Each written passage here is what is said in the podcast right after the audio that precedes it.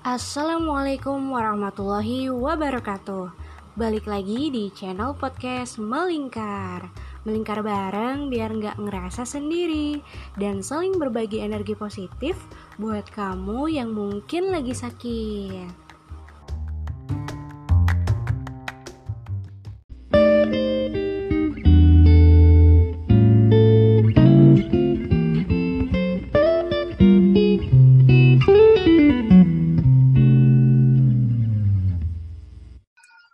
Oke, jadi uh, pembicara kita pada hari ini adalah Teti, Teti Andrianisi. Kita mau ngobrolin soal sesi ta'aruf karena di sini Teti yang udah pengalaman, jadi mungkin Teti nanti bakalan ngejelasin gimana prosesnya dia waktu ta'aruf gitu. Jadi dari mulai persiapan nih jadi gimana Ted? Entar, entar, entar. Eh, mana ya? Eh, gue unmute, gue mute dulu ya. Oke, nggak apa-apa, Yas. Eh, tapi sebelumnya di sini tuh, uh, sebelum Teti jawab, sebenarnya di sini ada tiga orang. Jadi selain aku tuh ada Teti, ada Laras juga.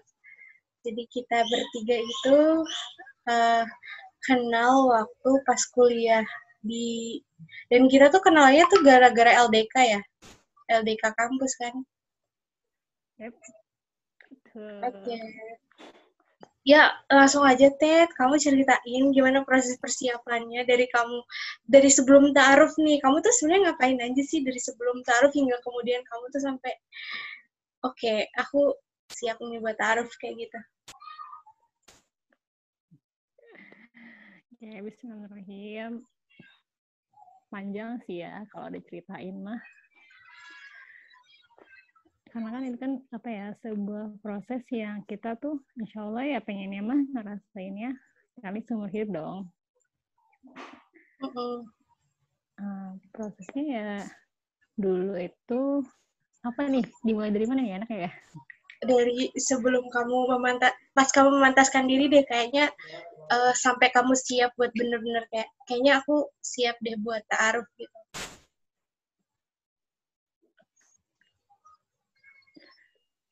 Hmm, oke okay. ceritanya mungkin dari ini aja dulu kali ya.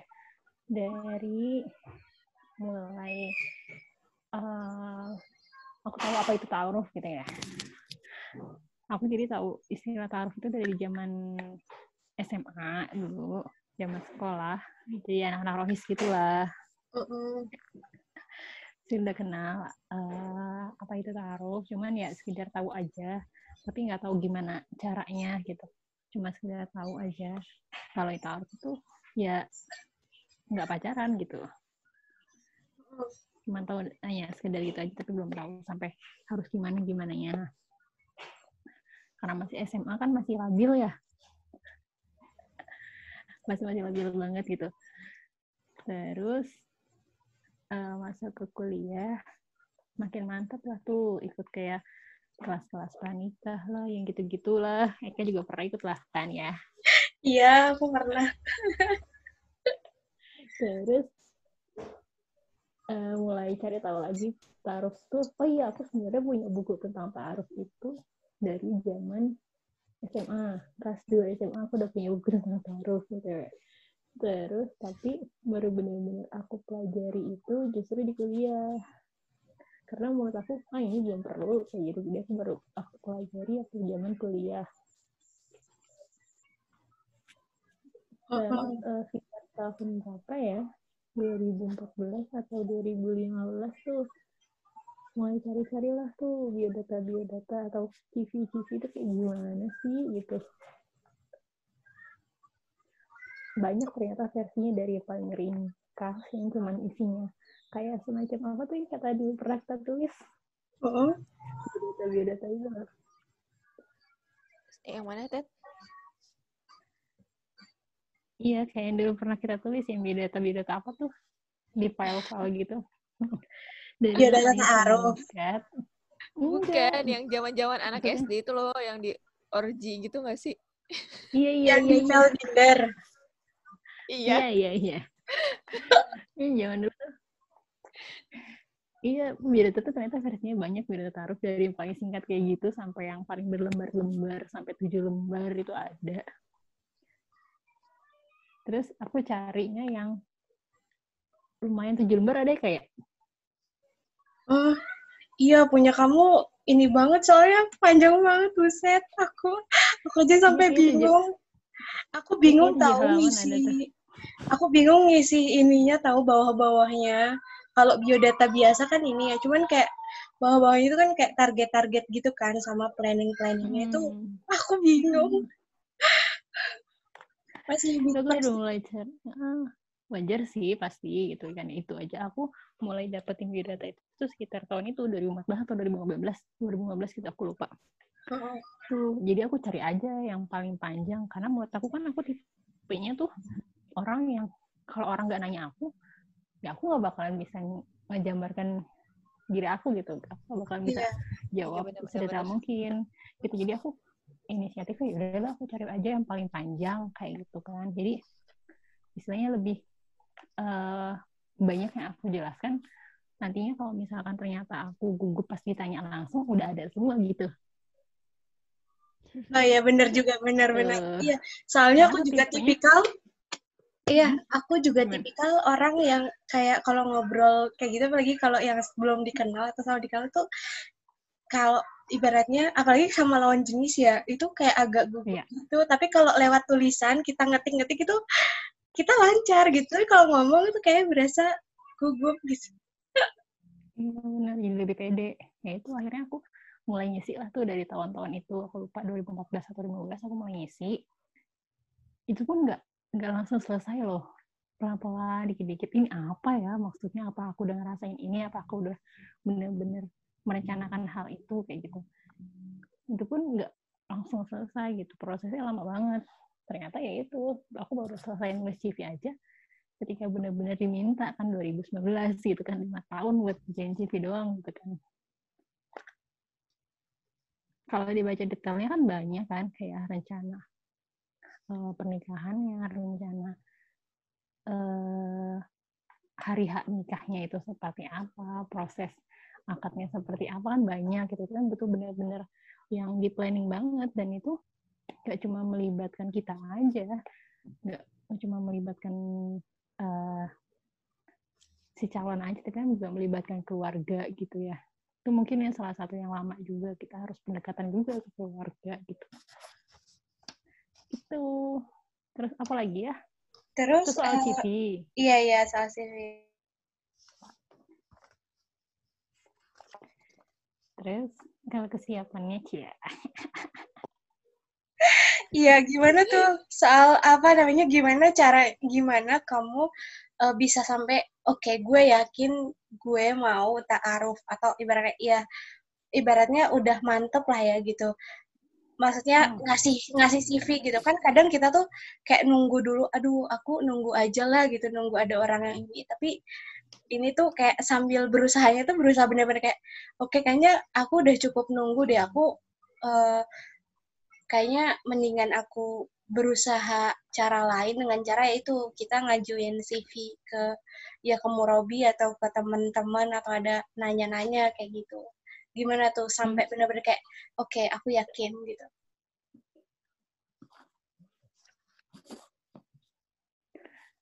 Em, kalau pencariannya mungkin dimulai dari ini kali ya dari lulus kuliah itu udah mulai bener-bener ngeplan banget.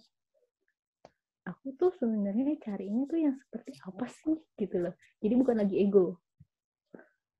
Itu bukan lagi mikirin ego pengennya yang eh gimana sih yang eh Ikhwan-Ikhwan gitu yang agamanya bagus gitu-gitu ya.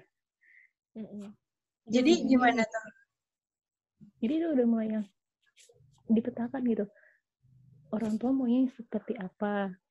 Terus kondisi keluarga kita sendiri itu seperti apa? Terus kondisi diri kita sendiri itu seperti apa? Kayak gitu loh. Apakah bisa ketika kita menginginkan seseorang yang seperti yang yang wah gitu apa keluarga kita siap untuk menerima keilmuannya dia kayak gitu? Pasti kan kalau orang yang paham ilmu nah ini juga orang yang paham ilmu juga dilihat dulu dia paham ilmu tapi dia akhlaknya juga paham nggak gitu Oh iya, I Iya, see, I see. Nah, kayak gitu. Nah, apakah keluarga kita siap untuk menerima hal itu atau enggak? Apa, apakah kalau misalnya kita dapat seseorang yang ilmunya lebih tinggi, keluarga kita tuh nantinya akan merasa tergurui atau enggak nantinya kayak gitu loh. Iya, iya. Karena eh, aku juga dikasih tahu kan sama Pak Labib kalau sebenarnya kita tuh kebanyakan itu cuman hanya sebatas iman dan Islam aja. Maksudnya secara praktek ya, keyakinan dan praktek. Tapi nggak ada ihsannya. Ihsan ini tuh kan kayak akhlak ya, akhlaknya kesehariannya. Mm-mm. kayak, ya oke kita banyak ilmunya, kayak gini, kayak gini. Tapi dari sisi akhlak, keseharian itu, itu tuh nggak ada gitu loh. Mm-mm. Nah, bukan berarti orang yang eh, berilmu tinggi ini nggak baik ya. Orang itu baik, cuman hanya pencocokan ke keluarga kitanya itu loh. Iya, iya, I see. Ah, kayak gitu. Ya udah, jadi udah mulai memetakan tipe keluarga itu yang seperti apa dan kalau aku dapet yang seperti ini akan seperti apa. Jadi udah mulai bikin plan-plannya gitu. Itu terus ikhtiarnya eh selain PDKT sama Murobi gitu ya. Nanya-nanya ke teman juga sharing kayak gitu. Ka- Barangkali kan jodoh kan eh bisa dari mana-mana gitu kan ya. Terus juga mulai ngejalin ikatan lagi sama keluarga yang dulu mungkin zaman kuliah tuh jauh gitu ya jarang komunikasi nah karena ini udah lulus juga mulai dibangun lagi gitu komunikasinya bisa jadi mungkin kita jodohnya itu dibantu juga sama keluarga kayak gitu kan Iya. mungkin juga nambah-nambah nambah-nambah relasi juga gitu. Kayak misalkan kayak aku dulu ikut-ikut komunitas gitu nambah-nambah relasi juga.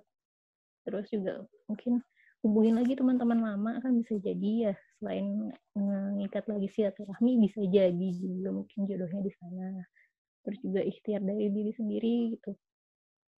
Eh aku pernah baca kalau nggak salah tuh kan am- lakukan amalan yang biar sedikit yang biar kecil tapi itu rutin dan bisa membawa apa tuh eh, kayak manfaat buat diri kita sendiri dan ya ridho Allah kayak gitu ya. Kan kalau Allah ridho kan eh, insya Allah juga segala satunya itu kan dimudahkan. Gitu jadi aku mikir "Ah, mungkin aku hafalan agak susah ya gitu kan. Apa gitu. Cari-cari tuh amalan ibadah kira dimampu dan itu bisa rutin jangka panjang Oh, Hmm. Oke, jadi Iya. kayak ada Hmm. setidaknya satu amalan kecil aja, entah itu kayak baca almat surat atau misal kayak duha Hmm, gitu, cuman dua rakaat, tapi itu kayak benar-benar setiap hari dan itu continue gitu ya.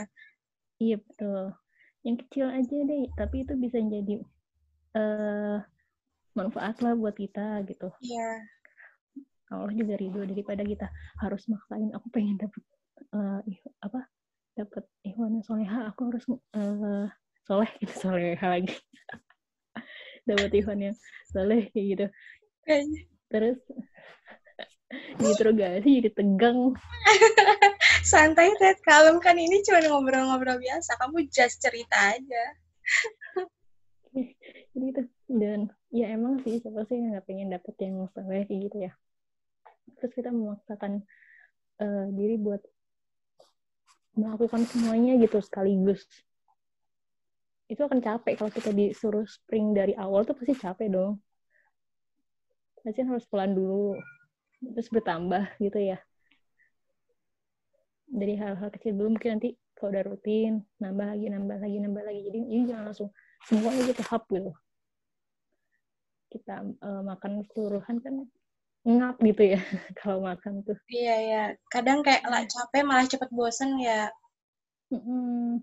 Nah, makanya tuh mungkin aku juga ya berpikir, oh iya, mungkin karena karena aku terlalu serakah menjalankan semuanya sekaligus, kadang kita jadi nggak istiqomah ya nggak sih? Iya. Ya rasa nggak? Gitu ya makanya mendingan kecil, rutin, kalau emang tuh udah jadi enak kita biasa, baru nambah lagi. Ya nggak apa-apa, setiap orang waktunya beda-beda. Ada yang sebulan udah cukup, gitu udah udah mulai terbiasa. Ada yang sampai tiga bulan, enam bulan, setahun bahkan gitu kan. Baru mulai terbiasa akan hal kecil itu kayak gitu ya ya nggak masalah gitu menurut aku itu nggak masalah ya daripada, uh, daripada kita spring kita ngambil makan banyak sekaligus kita ambil banyak sekaligus tapi baru seminggu baru sebulan itu langsung down turun lagi drastis kayak gitu kan. Saya mulai banyak belajar sejak lulus itu dan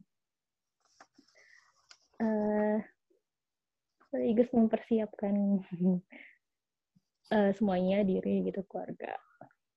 Itu terus dari menjalin silaturahmi itu banyak cerita banyak sharing ke orang-orang ke teman adalah teman yang nawarin gitu.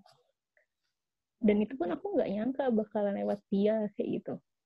Teman yang aku pun nggak nyangka. Laras ya tuh ceritanya. Gitu kan nggak nyangka gitu kan. Temen yang bener-bener uh, apa namanya dulu tuh gak ada kontekan-kontekan sama sekali ya yes gitu kan.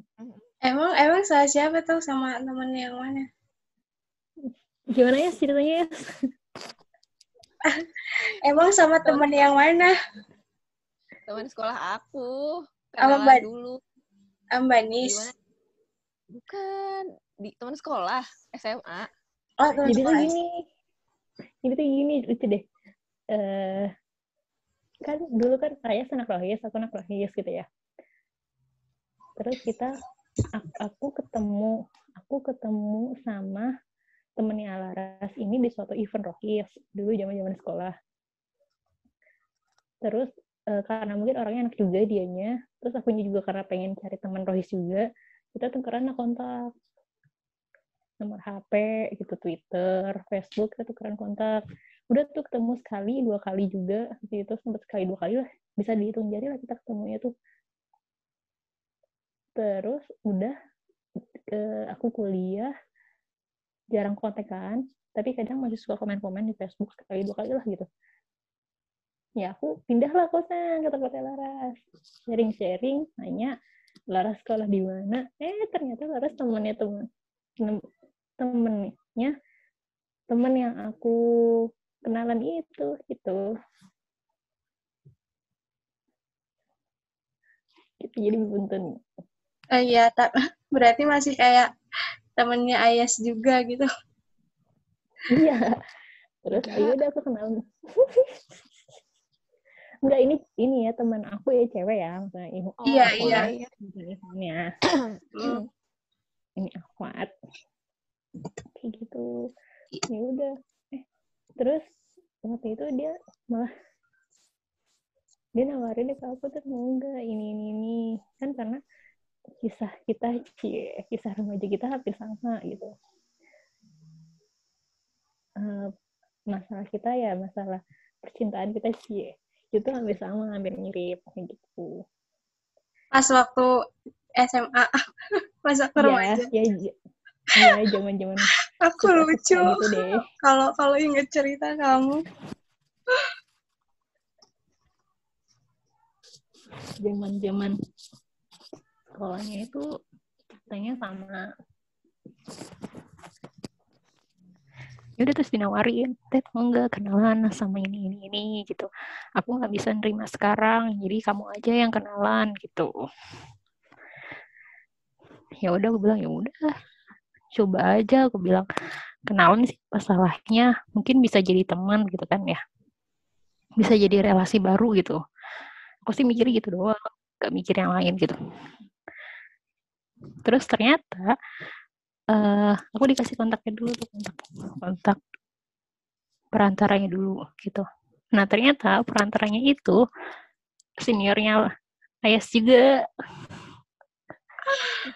Apa? Seniornya Ayas? Iya. Banyak banget ya yang berhubungan sama kamu. Ya gimana ya? Nggak tahu. Namanya takdir. Iya sih. Itu jadi itu si perantaranya itu dulunya seniornya Laras waktu zaman di sekolah. Terus dia satu kantor sama suami dulu gitu. Jadi si perantara itu temennya eh seniornya Laras sama temanku ini gitu. Temanku yang tadi nawarin. Ya udah. Terus aku bilang ya udah coba aja. Pertama awal-awal itu eh tukeran CV dulu kan biasa Iya. tukeran CV dulu sekitar bulan April pertengahan April terus eh ngajuin pertanyaan pertanyaan dasar pertanyaan dasar-dasar dulu terus eh aku sharing sama orang tua gitu ini gimana gitu. Kalau kalau kata, kata orang tua ya udah coba aja namanya kenalan apa salahnya? Gitu. Kenalan eh kita nentuin waktu ketemu. Akhirnya kita nentuin waktu ketemu. Jadi aku mau tuh ketemu dulu berdua. Kalau dari akunya udah eh serak gitu misalnya udah ya udah deh lanjut aja dulu nanti baru dia ke rumah kayak gitu Nggak berdua kan ini tadi. enggak. Nah oh iya karena eh si perantaranya juga aku belum pernah ketemu si eh, seniornya Laras ini. Jadi ya sekalian kayak gitu ketemu sekalian kenalan juga sama si perantaranya gitu. Ya awal awalnya aku tanya-tanya dulu perantaranya perantaranya tuh gimana orangnya gitu kan. Ternyata Ta- ya itu Tanyanya ke siapa? Ke teman kamu Ke yang temen. ya yang nawarin tadi gitu. Orangnya baik kok anak rohis juga insya Allah eh baiklah kayak gitu. Ya udah aku niatnya berarti ke sana tuh taruh sama dua orang perantaranya berarti sama calon kayak gitu.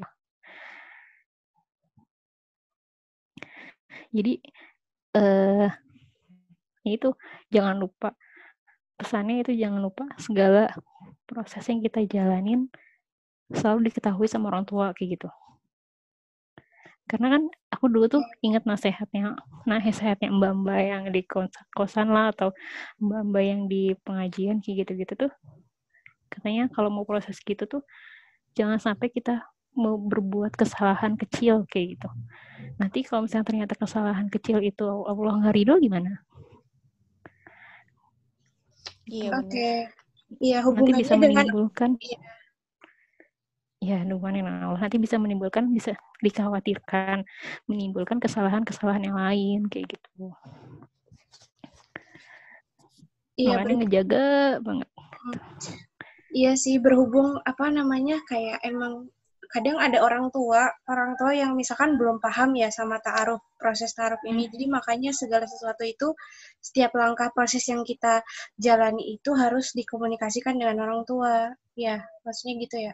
iya betul pokoknya langkah kecil sekalipun yang kita lakukan eh, dikomunikasi sama orang tua bahkan kayak simpelnya kayak iya kemarin eh, aku kan tadi udah nanya sama orangnya gini gini gini jawabannya gini gini gimana mah kayak gitu bahkan sampai proses chattingannya pun tanya jawabnya tuh orang tua tahu kayak gitu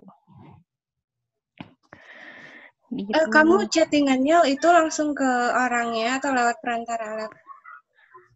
Kalau yang setelah tuker CV itu masih via perantara via grupnya itu waktu via grupnya itu setelah setelah hitbah kalau nggak salah Eh gimana gimana?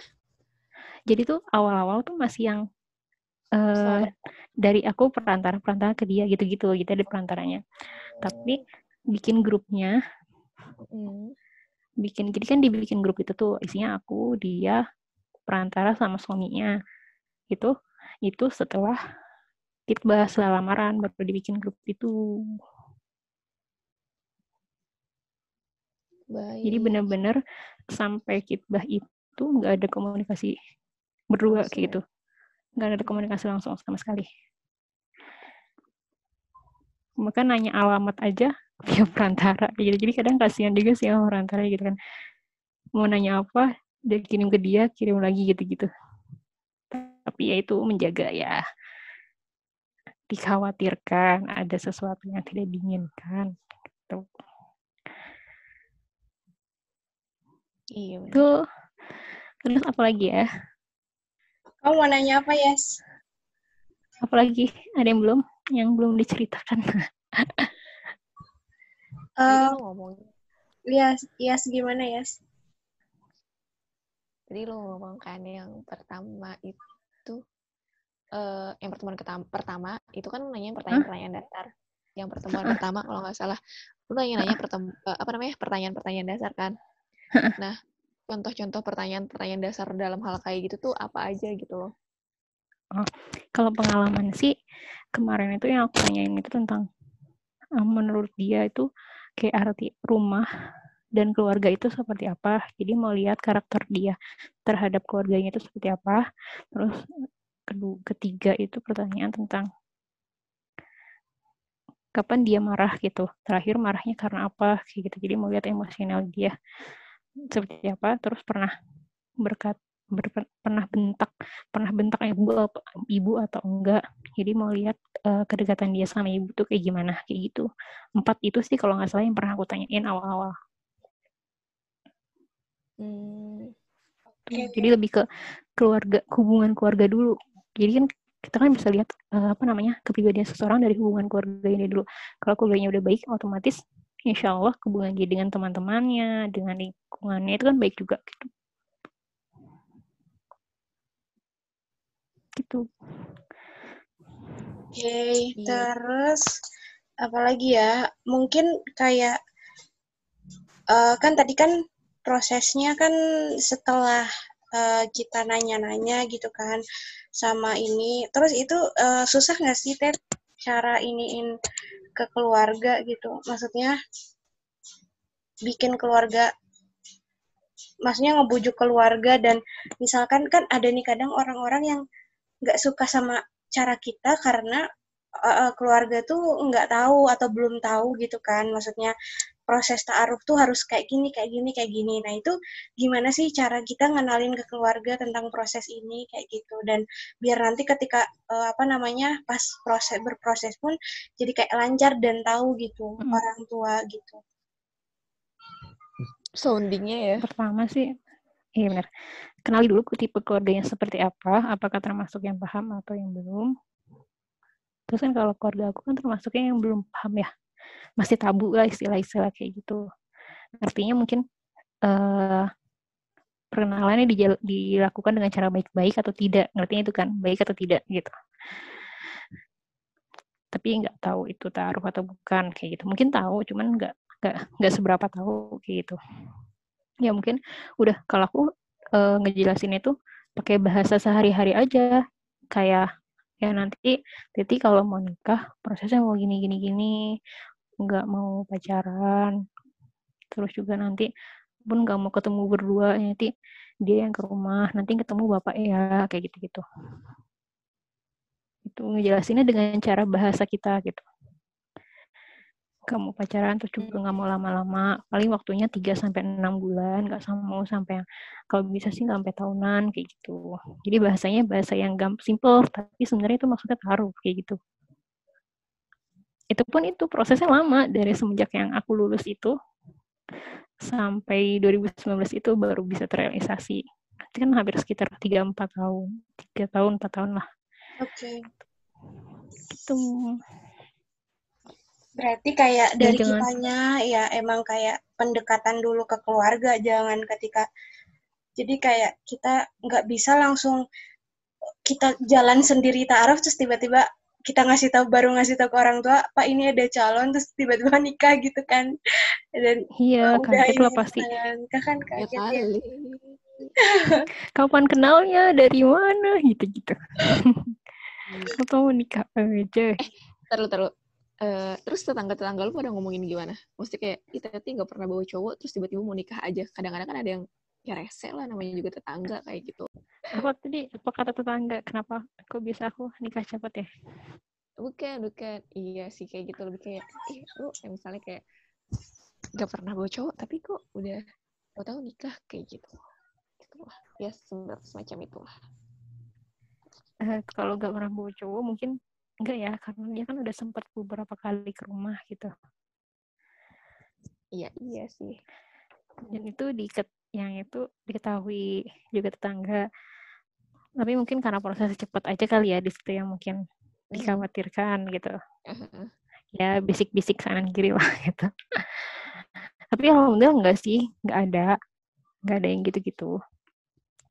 Paling kaget doang kok tiba-tiba nikah kayak gitu doang. Cuman nggak tahu juga dan emang aku nggak dengar atau emang nggak ngerasa sih ada yang jelek-jelek gitu kedengeran jelek.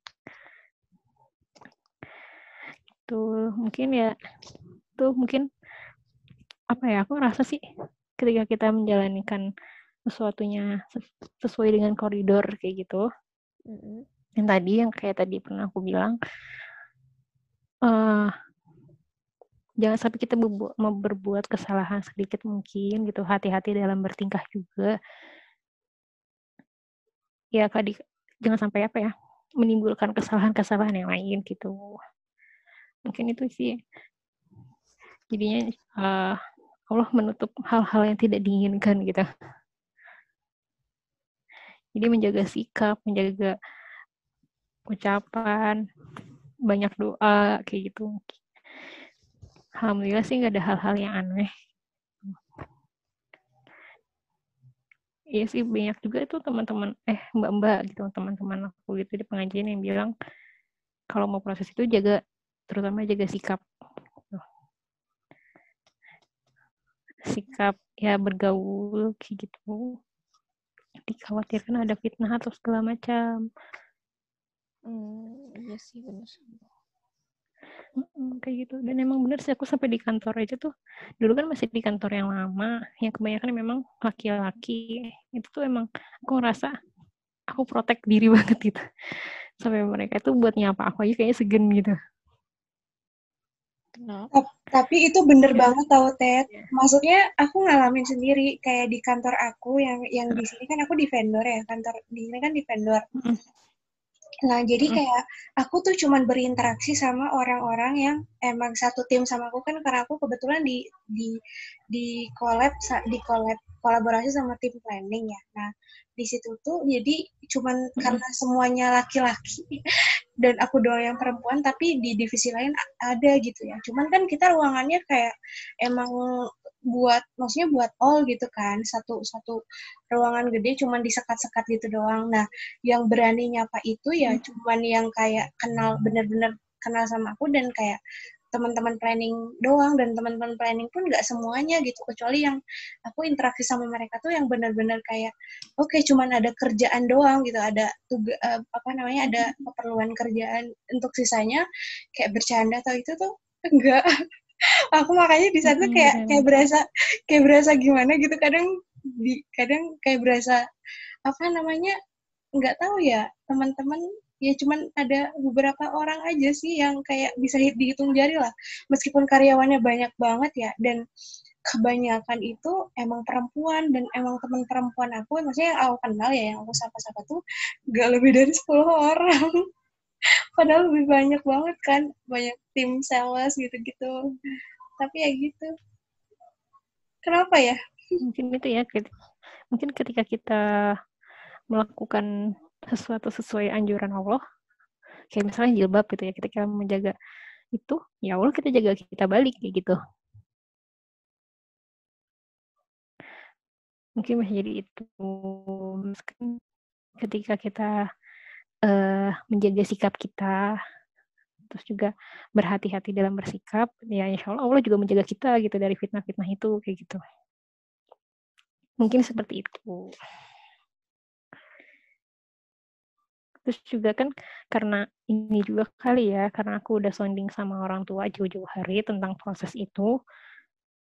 Terus juga ketika tetangga-tetangga nanya orang tua aku juga udah bisa ngejelasin kayak gitu. Anak anaknya lagi menjalani ini ini ini kayak gitu.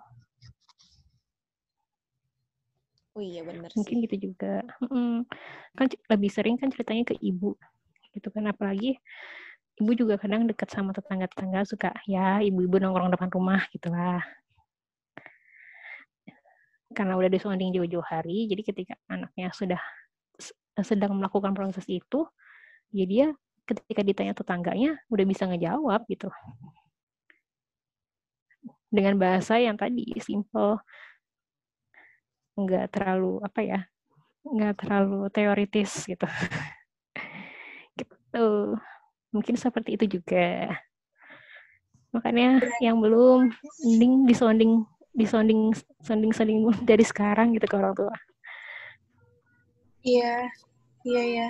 Aku juga udah mulai ini sih kayak ngobrol sama bapak. Cuman cuman terkait kayak belum aku belum ngejelasin secara detail sih terkait proses taarufnya. Cuman kayak aku baru ngejelasin soal uh, apa namanya kayak nanya-nanya kriterianya dulu. Maksudnya kayak maunya tuh dari keluarga seperti apa kayak gitu loh. Maksudnya. Mm. Ya yang nah, sesuai dengan aja. sesuai sama tips dan nasihat dari kamu yang udah pernah ngejalanin. Itu apa lagi ya? Oh ya, uh, gimana caranya lagi, lagi. Kamu tuh uh, yakin gitu? Kan kamu kan dalam proses taruh ini kan pasti tahu lah ya, maksudnya kebaikan dan keburukan, maksudnya dikasih tahu, dikasih tahu kan? kebaikan dan keburukan pasangan uh, maksudnya si dia gitu si calon kita dan kita juga pasti ngasih tahu kan iya enggak nah iya uh, iya pasti kasih tahu oke okay. nah terus uh, gimana kamu tuh bisa oke okay, yakin. Ini Bismillah ya ini maksudnya aku mau sama dia gitu loh. Maksudnya mau ke proses selanjutnya gitu.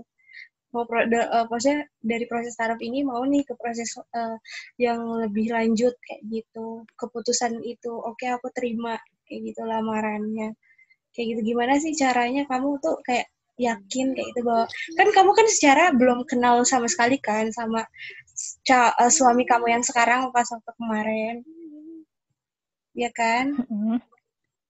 Mm -hmm.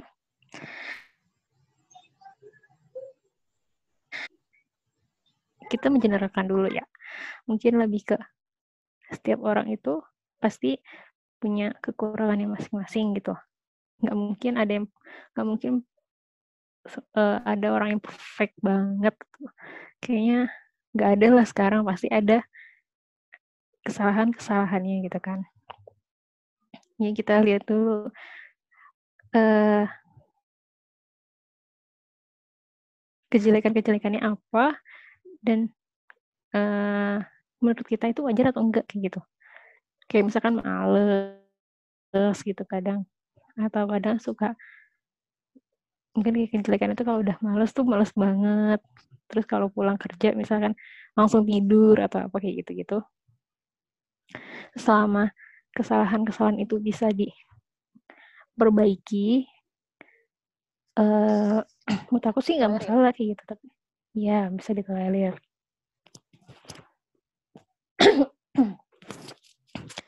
itu tapi masih masih menurutku masih wajar kayak gitu. Tapi kalau misalnya uh, keburukan keburukan atau kesalahan bukan kesalahan ya gimana ya bahasanya ya kejelekan kejelekannya itu yang kayaknya ini nggak bisa dan kayaknya bakal ngasih dampak banget ke keluarga kayak gitu.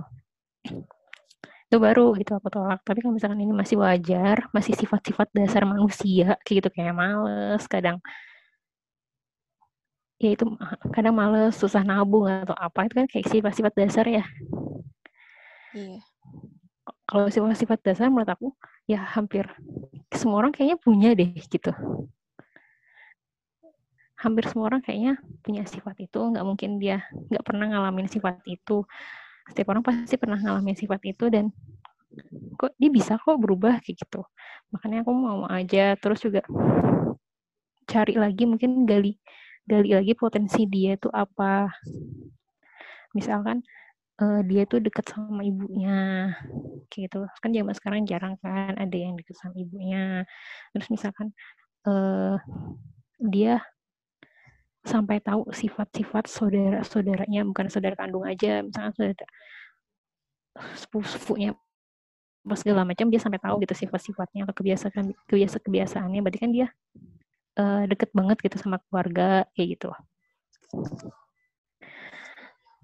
itu kan yang jarang orang punya kayak gitu. Terus juga planning lihat dari planning planningnya dia. Jangka panjang. Itu seperti apa? Kan banyak tuh nonton di GV itu ya yang ditanya-tanyain. Kayak gitu. Terus juga dari hasil tanya jawab itu setiap hasil tanya jawab aku selalu sharing ke orang tua. Hasil hasilnya gimana? Misalnya tanya orang tuanya dia kerjanya gini-gini. Terus misalkan bapaknya itu pemahamannya gini-gini katanya dia bu. Misalnya gitu aku ngobrol sama mamaku misal uh, ibunya dia kerjanya ini ini dulu kerja ini ini kerjanya di sini gitu. Pokoknya detail deh segala macam. Aku ceritain sama orang tua. Misalkan kata orang orang tua bilang ya udah nggak apa-apa itu mah wajar atau apa gitu. Lanjutin aja atau gimana menurut kamu gitu? Kalau mama sih misal terima-terima aja. Nah berarti kan itu ada lampu hijau. Terus sharing juga sama uh, bapak seperti apa pendapatnya. Terus sharing juga sama teman-teman kita orang-orang sekitar kita yang menurut kita tuh dia paham gitu paham dari segi agama paham mungkin dalam segi pengalaman kayak gitu. Kalau menurut mereka nggak apa-apa bisa ditolerir ya udah aku lanjut kayak gitu jadi ada orang yang seseorang itu yang pernah bilang ke aku gitu mintalah pendapat orang-orang soleh dan orang tua terutama gitu jadi dua itu yang aku pegang banget selama proses. Jadi minta pendapat pendapat pendapat dari orang-orang yang menurut aku ini orang soleh gitu, sama orang tua gitu. Insya Allah Allah ridho kayak gitu. Kan nggak semua keputusan itu bisa kita dapat dari istiqoroh kan nggak yeah. nggak semua kita dapat dari mimpi kayak gitu bisa jadi jawabannya yaitu lewat orang-orang soleh atau orang tua kita kayak gitu gitu sih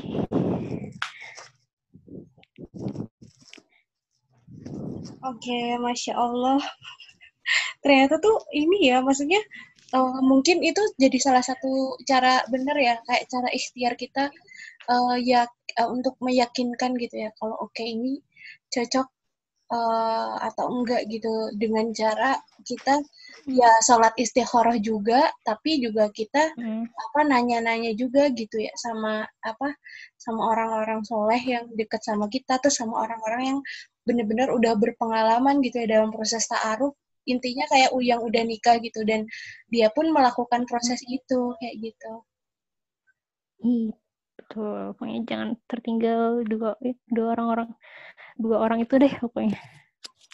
Oke, masya Allah. yes, kamu mau nanya nanya lagi nggak yes? Nanti kalau ada yang nggak jelas kata-katanya dikat aja ya kak. Oh iya iya iya. Santuy. Takutnya nanti malah salah. Takutnya nanti malah salah tafsir kayak gitu. Oh iya. Oh, oh. Ya kan makanya kadang aku ngulang juga ini. Da, tadi biasanya soalnya kalau ngobrolnya bebarengan biasanya kayak ketimpa gitu sih. Gimana ya? Gitu guys. Gimana apa ya? Kau mau nanya, oh. nanya apa lagi? Aku bingung mau nanya apa. Kenapa kamu mau nikah? Kenapa ya? Aku juga nggak tahu hmm. Kebutuhan kali ya. Iya mungkin ya. Semacam uh, apa yang kamu cari gitu. Pertanyaan dasar bus aku mikir gitu. Sebenarnya kamu hidup tuh apa yang kamu cari sih gitu. Um, kalau ini sih Ted tentang tentang kamu ini apa namanya nyari calon gitu kan pasti kamu harus selektif dulu kan. Maksudnya sebelum kamu maju nih ke proses ta'aruf gitu kan. Maksudnya ketika ada hmm. orang yang nawarin gitu. Nah apa sih yang pertama kali kamu di kamu lihat gitu? Apakah uh, visi misi yang sesuai dengan kamu atau kayak gimana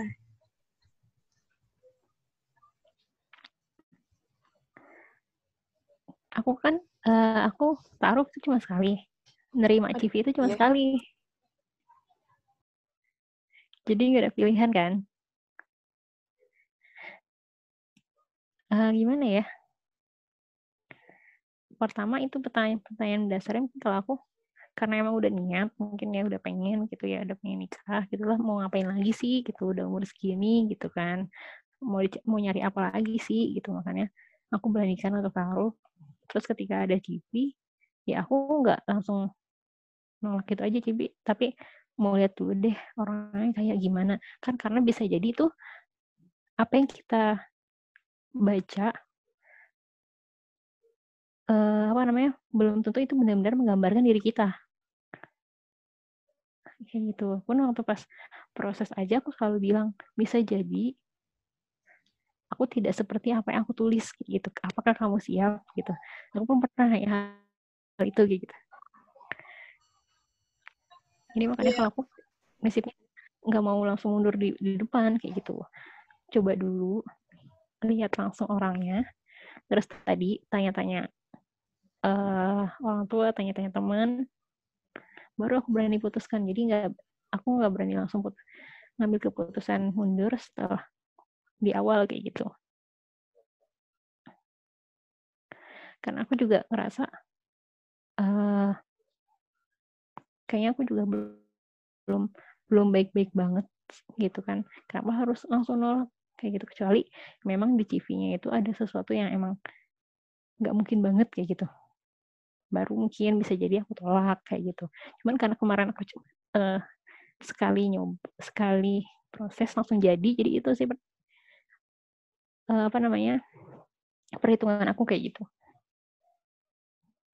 uh, kalau gitu. Iya, karena Dia kamu... belum pernah tahu kalau misalkan sampai menolak berkali-kali. Iya, oke, okay. iya sih. Kadang kan soalnya ada yang kayak satu ini tuh ya udah gitu langsung langsung selesai kayak eh langsung langsung maksudnya nggak diterima karena ada hal-hal yang yang nggak cocok lah inilah kayak gitu kan. Nah menurut hmm, kamu hal-hal yang gitu. hal-hal uh, menurut kamu hal-hal yang kayak pertama dan paling dasar gitu yang yang harus ada itu tuh apa sih? Kalau kamu ya, kalau kamu sendiri pas waktu mau ngejalanin proses ta'aruf itu, jadi kayak pokoknya ini tuh harus ada di diri calon aku kayak gitu, misal kayak gitu. Pertama itu tentang keluarga yang pasti. Kedekatan kedekatan keluarga. Jadi aku tuh mau ketika aku nikah bukan tentang aku dan dia aja. Tapi keluarga kita tuh akan jadi ya keluarga lagi gitu menyatu gitu. Jadi dari dua keluarga yang beda jadi menyatu gitu. Aku mau kayak gitu. Jadi kita jadi yang aku tekankan memang di proses kemarin itu tentang keluarga hubungan keluarga terus yang kedua itu tentang uh, finansial sih. Kenapa kita harus realistis kayak gitu ya? Maksudnya finansial di sini lebih ke planning. Ketika kita jatuh, kita harus bagaimana? Ketika kita di atas, kita harus bagaimana? Dan bagaimana kita cara berproses gitu. Gitu. Terus yang ketiga tentang uh, apa? sebelum dilanjut nih Tem, uh, soal finansial Kenapa? nih. Soal finansial berarti hmm. finansial di sini tuh maksudnya bukan bukan seberapa kaya atau mapan dia ya, tapi seberapa hmm. mampu dia bisa menyel apa uh, apa ya menyelesaikan satu permasalahan atau ibaratnya uh, actionnya ya ketik maksudnya ya action ibaratnya gitu ya ketika dia dalam kondisi uh, apa terpuruk dan ketika dia dalam kondisi di atas itu tuh seperti hmm. apa sih maksudnya apa yang akan dia lakukan tindakan-tindakannya dia kayak gitu betul karena kalau aku uh, sharing itu sama teman-teman yang sudah nikah sama sudah saudara yang nikah hal krusial yang gejolak lah. Semua orang semua rumah tangga pasti pernah ngerasain masalah kan kayak gitu. Itu pertama tadi masalah tentang keluarga dan masalah itu bisa timbul karena keluarga dan dan finansial. Yang sering banget terjadi permasalahan di dalam keluarga itu ada tentang keluarga itu sendiri. Misal si A nggak suka sama si B kayak gitu. Marah-marahan gitu. Akhirnya kebawa-bawa masalah yang lain sama masalah finansial kayak gitu. Makanya dua hal ini yang lumayan aku tekanin kayak gitu.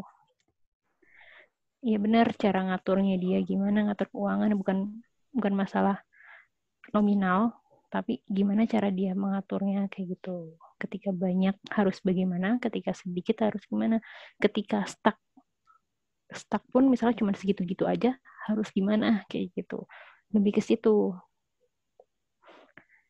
terus uh, yang terakhir masalah baru agamanya. Pemahamannya itu seperti apa? Terus hal dari pemahamannya itu hal-hal yang bisa kita toleransi kan banyak tuh misalnya tentang hukum. Hukum aja ada pendapat-pendapat dari beda-beda mazhab kan kayak gitu yang kita bisa tolerir pendapatnya dia tuh yang seperti apa. Kalau emang udah melenceng dari akidah wah ini mah berarti udah nggak nggak udah nggak baik gitu. Baru ke situ. Dan dari yang tadi lagi yang pemahaman apakah pemahaman dia itu akan di, bisa diterima oleh keluarga atau tidak? Nah balik lagi deh tuh ke keluarga. Jadi tuh kayak segitiga yang saling berhubungan gitu lah iya, agama yeah, yeah. finansial keluarga agama finansial keluarga kayak gitu. Mm -mm. oke okay. kalau aku tiga hal itu kalau soal agama nih kan tadi apa namanya kayak kita eh, nggak uh, bisa maksudnya kita kan pasti nanya-nanya nih perbedaan secara mazhab dan segala macam. Nah itu uh, nanyanya tuh dalam soal soal pendapat hukum yang seperti apa uh, gimana caranya kita tahu maksudnya uh, dia ada tidak sepem, tidak sependapat dengan hal apa kayak gitu. Maksudnya yang akan dia menimbulkan kita tuh konflik gitu untuk nanti ke depannya. Uh, gimana ya? Kayak Kalo cara nanyanya gitu. Cara mengidentifikasinya sih bisa dilihat dari pertama kan nanya dia ngajinya di mana, terus ustadznya siapa, terus kita mulai tanya pendapat kamu tentang ini ini ini gimana? Misalkan di nikahan kan ada yang berpendapat musik itu misalnya nggak boleh kayak gitu. Nah kita minta pendapat lagi sama dia soal musik di pernikahan itu bagaimana? Misalkan dia berpendapat menurut saya sih baiknya tidak pakai tapi kalau memang keluarga belum bisa menerima karena memang belum paham ya sudah nggak apa-apa kita menghormati itu gitu. Dari situ kan udah kelihatan tuh jadi sebenarnya tuh dia paham tapi dia menghormati orang lain gitu ya. Iya. Yeah. Nah, jadi biasanya aku uh, aku kasih pertanyaan-pertanyaan simpel kayak gitu nggak sampai kayak ke hukum-hukum kayak gitu. Jadi kayak seberjalannya waktu proses itu pasti ada hal-hal yang kita akan membawa kita akan apa ya mencari pendapat-pendapat agama kayak gitu kan nanti bisa dilihat tuh misalnya kayak menurut kamu pengajian itu perlu atau tidak? Kayak gitu.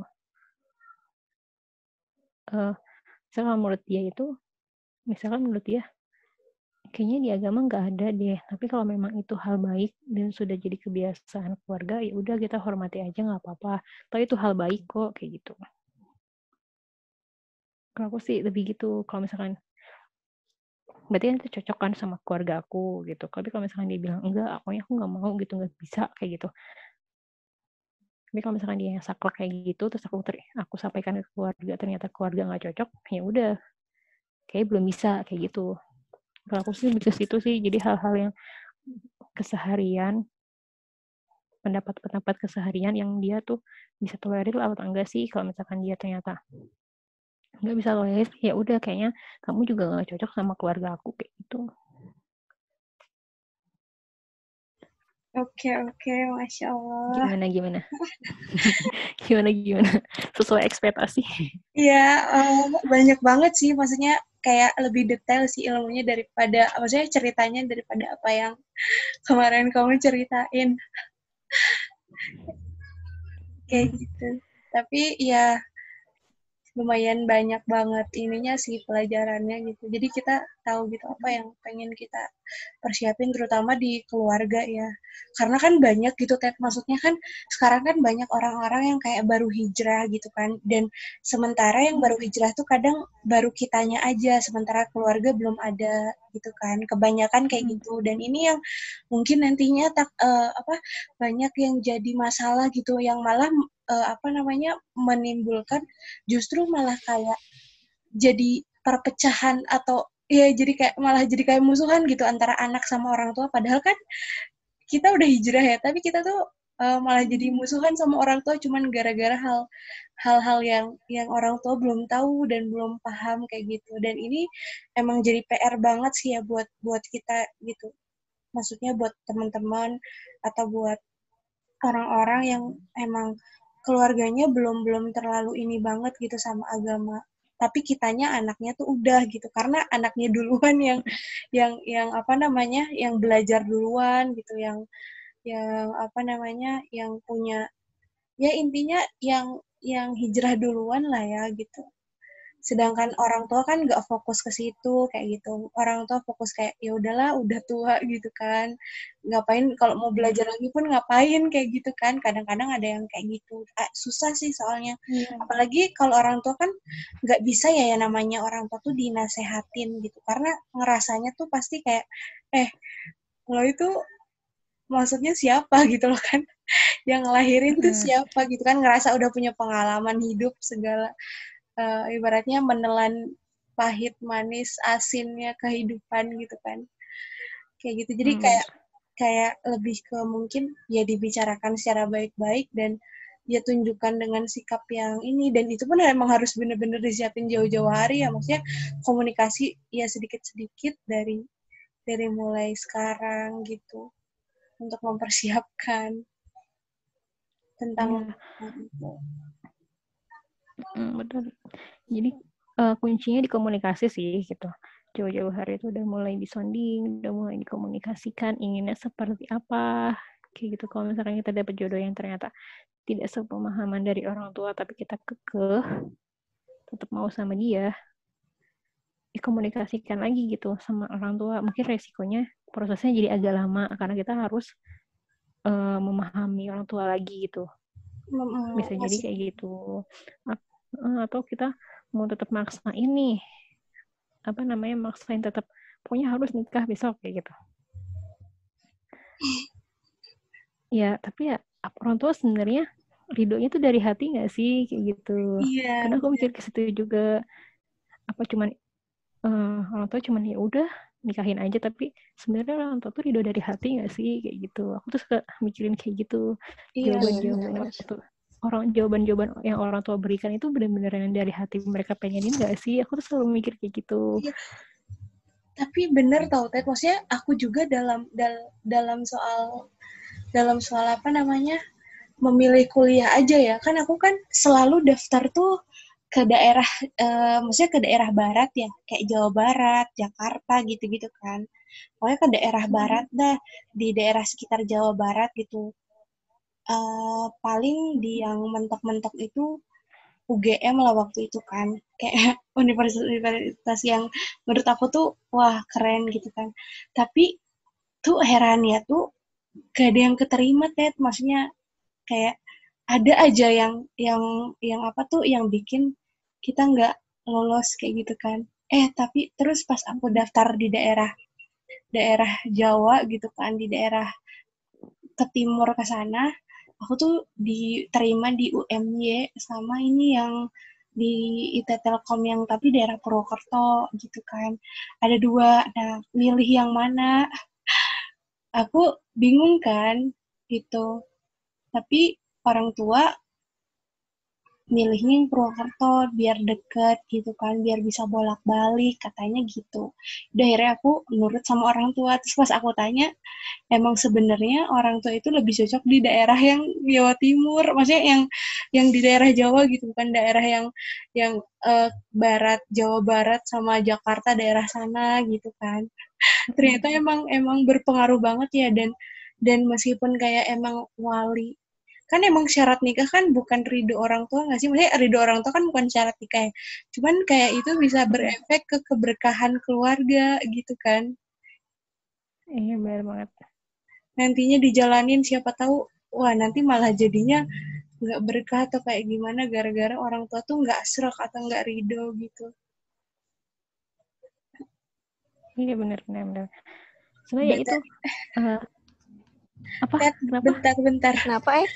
Ini cuma 40 menit, 10 menit lagi, and Oh ya udah mau tanya apa lagi nanti kita bikin dua part aja kali ya. iya, Iya, boleh, boleh. bikin dua part. Oke. Nanti gue kumpulin pertanyaan dulu ya. Wah, kalau dari Ayas mah gue nyari dalil dulu. Kali, Astagfirullahaladzim. eh, kamu mau nanya apa lagi nih, Yas? Ada Gak apa, gue mau nambahin yang tadi doang. Eh, Gimana? Yang mana? Gimana, ya? gimana? Oh, yang dari orang tua itu ya. Kalian ya udah sekalian buat closing deh. Kalau yang dari orang tua itu, apa namanya? Ya pun kalau misalnya orang-orang umum juga, pasti ngomongnya bakalan kayak gini juga. Even mereka yang pacaran, kayak gitu-gitu. Maksudnya gimana? Gitu deh. Maksudnya, kan kita lagi bahas taruh nih, Ya, ya kan? Iya. kalau misalnya orang umum pun yang pacaran kayak gitu juga pas eh, pasti berpacunya pada ya ridho orang tua juga. Soalnya gue pernah dengerin di podcast podcastnya siapa ya? Obrolan babu. Obrolan babu. Ya pokoknya itu. Kalau nggak salah aku lupa. Pokoknya yang isi itu yang foundernya Parent Talk Nucha Oh. Bahir. Iya kayak gitu Nggak endorse ya? Intinya. Enggak, enggak endorse. Ya udah dipotong aja yang punya gua. Nggak apa-apa. Kalau Mungkin yang yang apa ya? Eh tadi sih yang dari awal proses itu kita udah mulai kayak berprinsip gitu. Kayak tadi kan aku mencari dua, punya dua sikap ridho. ya. Kita mencari dua ridho. Ridho orang tua dan ridho orang soleh. Orang tua ridho, orang soleh ridho enggak.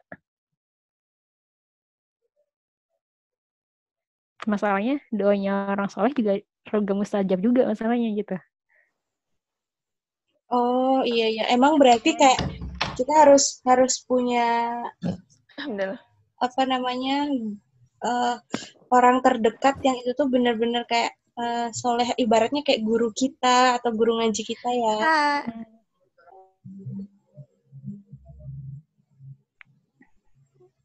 Iya gitu.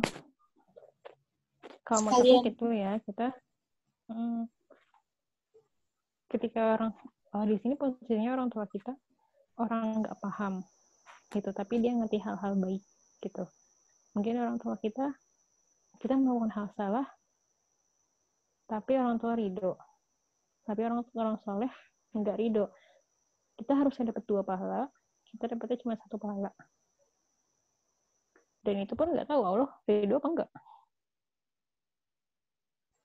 Iya iya, selama kayak itu bukan sesuatu hal yang apa namanya yang kayak melanggar sampai syariat gitu ya, itu kayaknya mendingan kita ya lebih baik ya udah ridho sama orang tua gitu. Dan kalaupun dan kalaupun aku pernah dengar sih ya, kalaupun Ustadz dari Ustadz Felix sih ini kayak kalaupun kita apa namanya ngerasa oke punya kita benar tapi orang tua belum benar.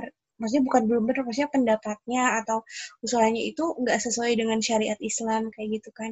Nah kita bisa coba eh, buat bujuk tapi bujuknya pun dengan cara yang baik juga gitu nggak sih? Maksudnya nggak sampai harus kita tuh berantem beranteman musuh-musuhan nggak ngobrol sama sekali gitu. Itu malah jadi kayak semakin memperkeruh keadaan gak sih kalau kayak gitu Hmm, bener. Kita menghormati pendapat orang tua, tapi ya udah kalau memang eh itu salah ya cukup kita hargai aja pendapatnya kayak gitu. oke oke Itu oke kesimpulannya adalah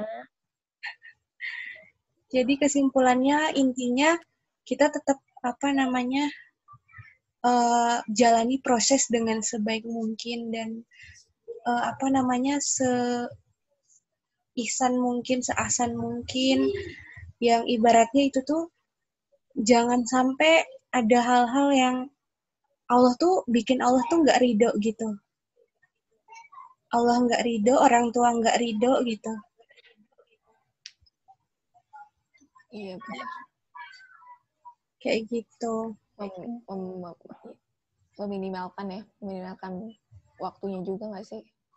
Mm -hmm. Terus lo harus kenal sama diri lo sendiri juga maksudnya biar nggak lama-lama gitu. Nah, iya benar itu penting banget sih mengenal diri sendiri juga. Kayak gimana-gimana. Ini bisa kita uh, bahas nanti di part selanjutnya tentang gimana cara mengenal diri sendiri. Jangan sampai nanti udah ada datang Kivi, kita baru mengenali diri kita sendiri. Bingung prosesnya gimana nanti. Dan Nah, itu pasti bakal dia. memakan waktu yang cukup lama.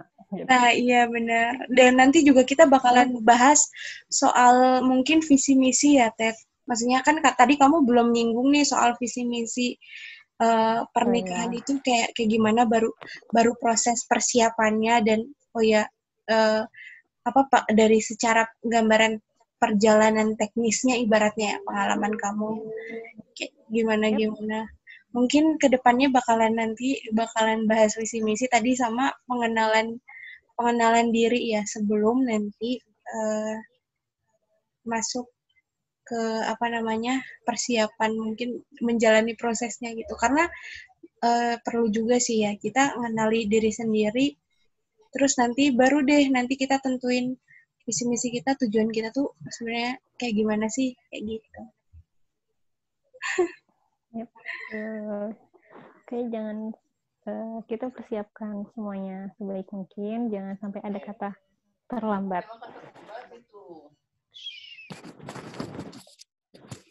Gitu. Bisa waktu berapa menit Apakah lagi? oke masuk? Nggak tahu nih belum ini Iya, ini. tadi oh satu ada- menit lagi loh Ya udah tutup aja. ya udah